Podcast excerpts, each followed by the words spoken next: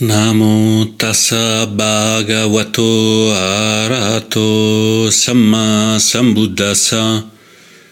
Namo tassa bhagavato arahato samma sambuddhassa. Namo tassa bhagavato arahato samma sambuddhassa. Buddham Dhammam Sangam Namassami.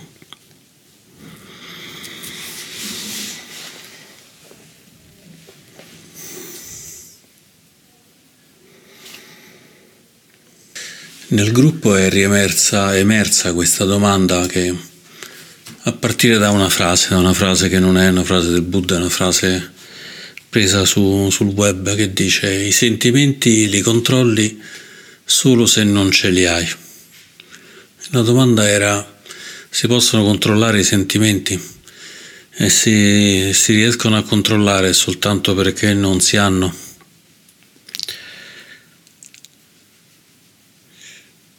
Ed è una domanda piuttosto interessante, piuttosto interessante più come anatomia di questa domanda che per la risposta, diciamo, di questa, di questa domanda.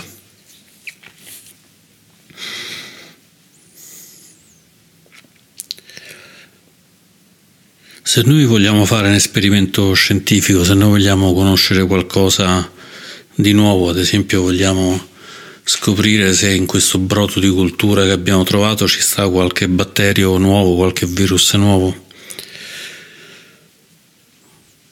O se c'è una stella nuova nel cielo, o un fenomeno sociale che fino adesso non si è rappresentato. La prima cosa che dobbiamo fare è capire come facciamo a osservare, osservare quella cosa, misurare quella cosa.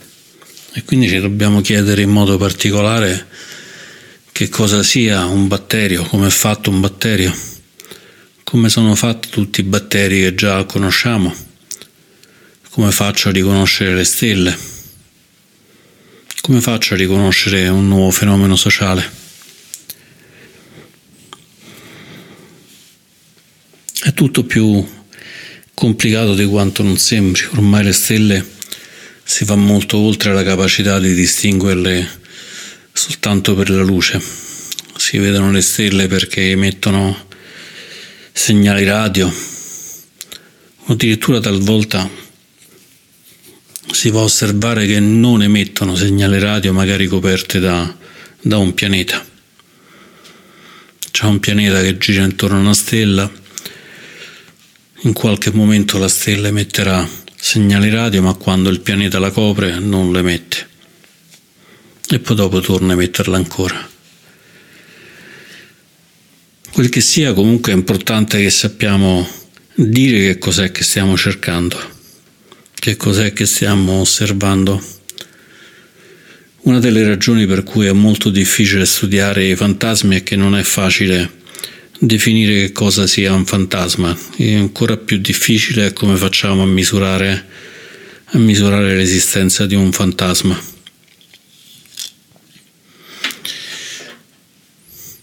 Coscienti del fatto che dal punto di vista logico, logico-matematico, noi possiamo dimostrare che qualcosa esiste, ma non possiamo dimostrare che qualcosa non esiste.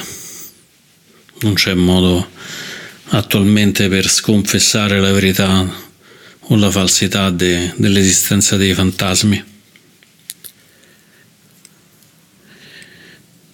È proprio il fatto che non abbiamo modo di capire se i fantasmi ci sono o non ci sono, questo ce li rende meno, meno utili.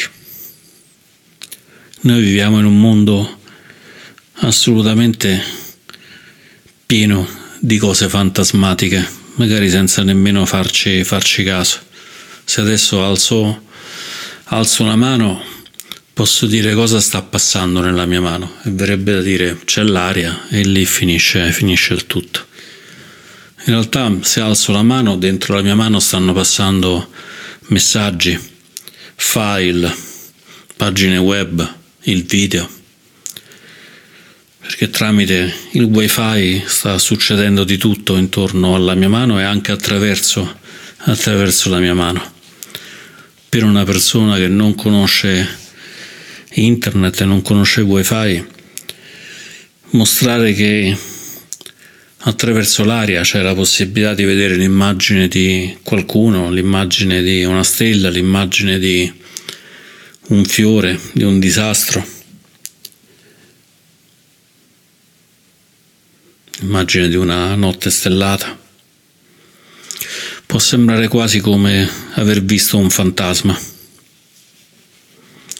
È la stessa cosa se pensiamo che siamo pieni di onde radio. Se prendiamo una radiolina, la accendiamo e vediamo che, anzi sentiamo tutta quanta la musica che viene portata. Oppure possiamo vedere i segnali televisivi. C'è talmente tanta di quella roba che sta intorno a noi, immagini, suoni, video, dati, che è un po' come essere circondati da, da fantasmi. Per chi però non è capace di misurare, di portare alla luce queste cose, è come se queste cose non esistessero. Per chi non ha un ricevitore wifi non c'è modo di dire che ci sono dati, per chi non ha una radio non c'è modo di dire che siamo immersi da segnali radiofonici e così via. Quando andiamo però a osservare le cose della mente sembra tutto più facile. Diciamo i sentimenti li controlli oppure, oppure li controlli soltanto se non ce l'hai. Beh, al di là chiaramente del, del paradosso che chiaramente non si può controllare una cosa che non, che non abbiamo. Ma la domanda interessante è cosa sono i sentimenti? Cos'è un sentimento? Come faccio a riconoscere un sentimento?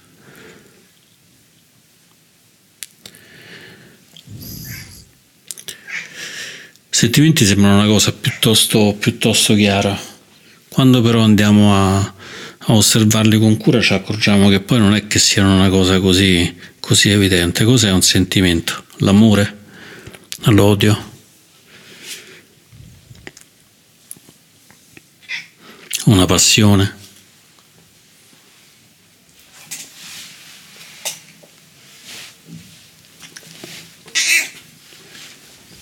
Sembrano tutti aspetti che a dirli sembrano chiari.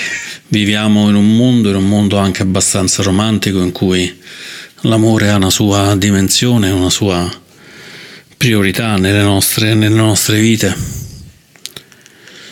così come anche l'odio che è molto ben coltivato da molti quotidiani, da molte trasmissioni. L'odio e la paura sembrano questi i meccanismi per farci leggere gli articoli, per farci correre a vedere il telegiornale. Senza questo odio, questa paura, magari non, non saremmo così vogliosi di andarci a informare, staremmo bene così. C'è Chuan Tzu che dice che il vero saggio è quello che, stando seduto a casa sua, quando sente che nel paese a fianco stanno facendo festa, non alza nemmeno la testa. Perché evidentemente sta già talmente bene, sta già talmente bene di suo che non ha bisogno di andare a curiosare, di andare a bisogno di impicciarsi in altre cose.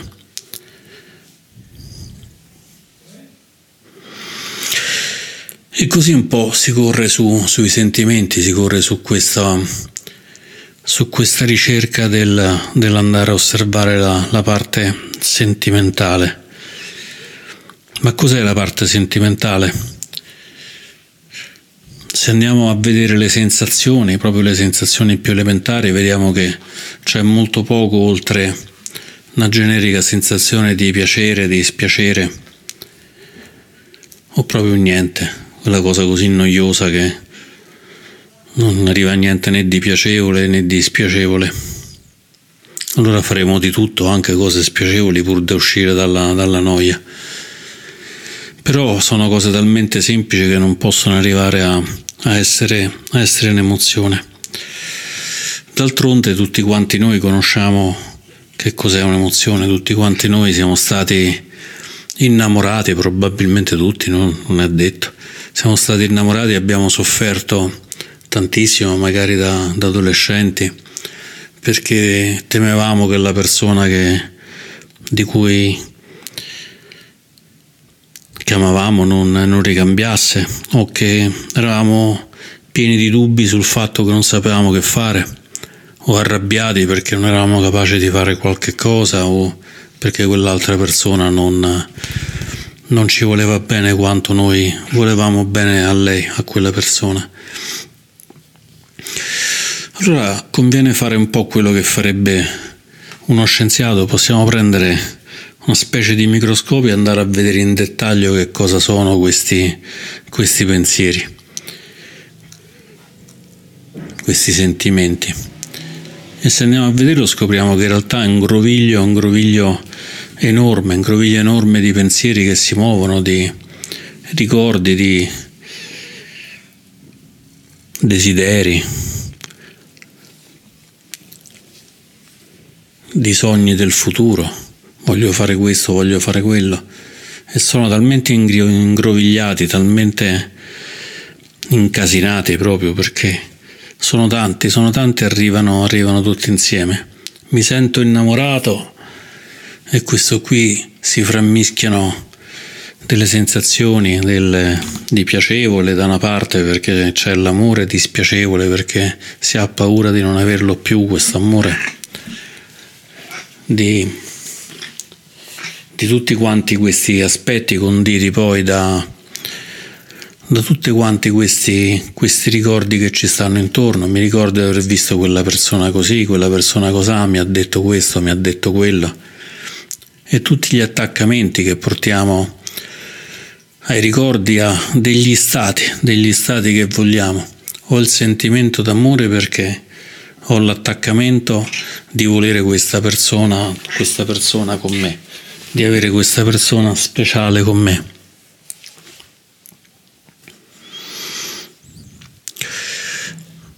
Allora dire i sentimenti li controlli significa come dire controllo un groviglio controllo un groviglio di robe che si muovono continuamente. È come se prendessimo dalla terra un, un mucchio di, di lombrichi, di 20, 30, 100 lombrichi molto lunghi, molto grossi, li tenessimo fra le mani e dicessimo voglio controllare i miei sentimenti. Beh, un po' difficile da fare. Ogni lombrico si muove per conto proprio, non gliene importa niente degli altri lombrichi, non gliene importa niente di noi, sta soltanto provando a scappare e non riusciamo proprio a controllare proprio un bel niente. Se andiamo a osservare in profondità i pensieri, le emozioni, ci accorgiamo che tutto possiamo fare meno che, che controllarli. Questi appaiono nella mente, scompaiono nella mente con piena e completa e assoluta, assoluta libertà.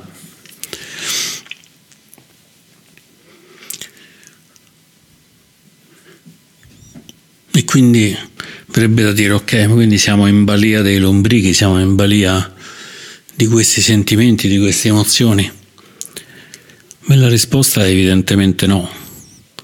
Non dobbiamo essere necessariamente in balia di tutte quante queste cose. Se vogliamo controllare i lombrichi, quello che possiamo fare è metterli a terra, magari dentro una scatola, una scatola piuttosto grande, aspettare che si sparpaglino dentro la scatola e poi li possiamo prendere uno per uno e vederli e osservarli. E quindi in quel modo possiamo passare da questo groviglio a riconoscere uno per uno ogni, ogni lombrico. E se stiamo facendo uno studio per vedere se c'è qualche lombrico nuovo, qualche razza di lombrico nuovo, sarà proprio questo quello che andremo a fare. Andiamo a prendere, a misurare, a osservare. E una volta che l'abbiamo presi, misurati e osservati, quello che andremo a fare sarà di lasciarli di nuovo nella terra, lasciarli liberi, senza, senza più volerli controllare. E sarà quello che il livello di libertà che ci dà questo studio. E potremo continuare così fino ad aver sgrovigliato completamente, completamente tutti quanti i lombrichi. Esattamente con lo stesso approccio possiamo fare, possiamo fare con la mente, andando a vedere i pensieri Spesso facciamo una pratica meditativa ma non, non andiamo a toccare le cose che ci danno veramente, veramente problemi. Ad esempio, se abbiamo dei pensieri ricorrenti, se abbiamo delle cose che ci si presentano in continuazione, è proprio quello il momento di praticare su quella cosa. Mi sento riempire dalla rabbia. Ho questo sentimento che non riesco a controllare. Allora che devo fare? Lo devo abbattere? Lo devo distruggere? Lo devo uccidere? Lo devo annichilare? Il Buddha ci ha insegnato che non c'è da uccidere proprio niente, né le persone, né gli animali, né gli esseri, ma nemmeno nemmeno le parti della nostra mente, perché quelle tanto sono fatte così, c'è poco da fare. Non è che possiamo veramente distruggere, altrimenti finiamo di fare come quei lombrichi. Tagliamo il lombrico in due e quello che succede è che magicamente, anziché avere un lombrico vivo, ce ne abbiamo due di lombrichi vivi. E i pensieri fanno esattamente la stessa identica cosa.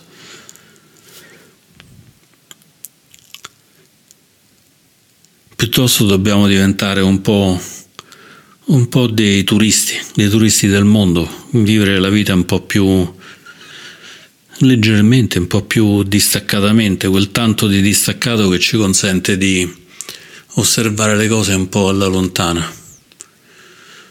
Quando guardiamo, ad esempio, se siamo arrabbiati, litighiamo con una persona, sembra che l'unica cosa che possiamo fare in quel momento è litigare con quella persona se vediamo una persona che sta litigando a distanza, siamo magari a qualche metro, non, non possiamo intervenire e così via, ci sembrerà tutta una follia.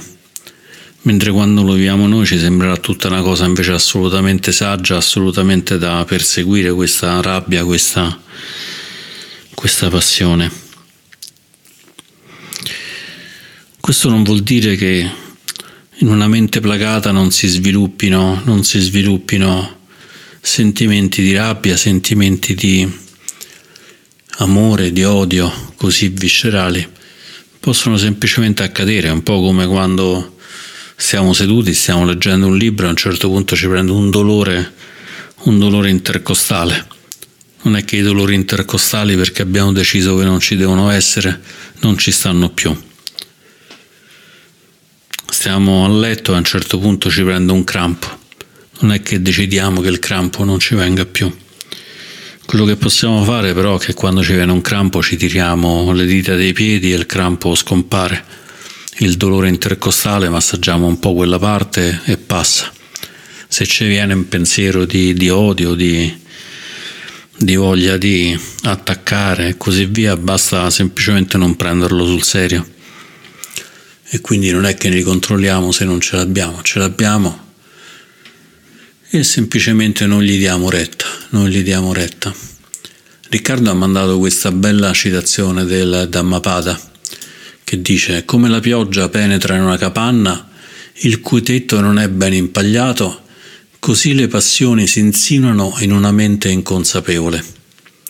Ma una mente consapevole è come una campana dal tetto ben impagliato.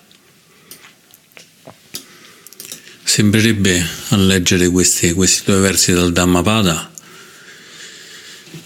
che ci sia una fortezza, una fortezza in cui le, le passioni non, non, possono entrare, ma la, la verità è che questa, questa capanna non è tanto che non fa entrare le cose, quanto che non gli dà retta, quanto che non ci crede se siamo inconsapevoli ci può capitare di cominciare a litigare senza nemmeno renderci conto. Se siamo consapevoli, appena ci accorgiamo che c'è il rischio di entrare in una situazione di conflitto e così via, possiamo fermarci un attimo e cercare di fare qualcosa per risolvere questa, questa situazione. Ed è questo quello che dice il Buddha quando dice che una mente consapevole è come una capanna dal tetto ben impagliato nel senso che i lombrichi non riescono a entrare in massa e a sparpagliarsi, magari si fermeranno sull'esterno della capanna. che poi all'interno della capanna, all'interno della mente da sé si sviluppi qualche pensiero, qualche rabbia, qualche passione esagerata e così via. Ci può stare, ma anche in quel caso lì ci deve stare un nucleo della mente, una capanna dentro la capanna che non, che non fa entrare più di tanto queste cose. E la parte interessante è che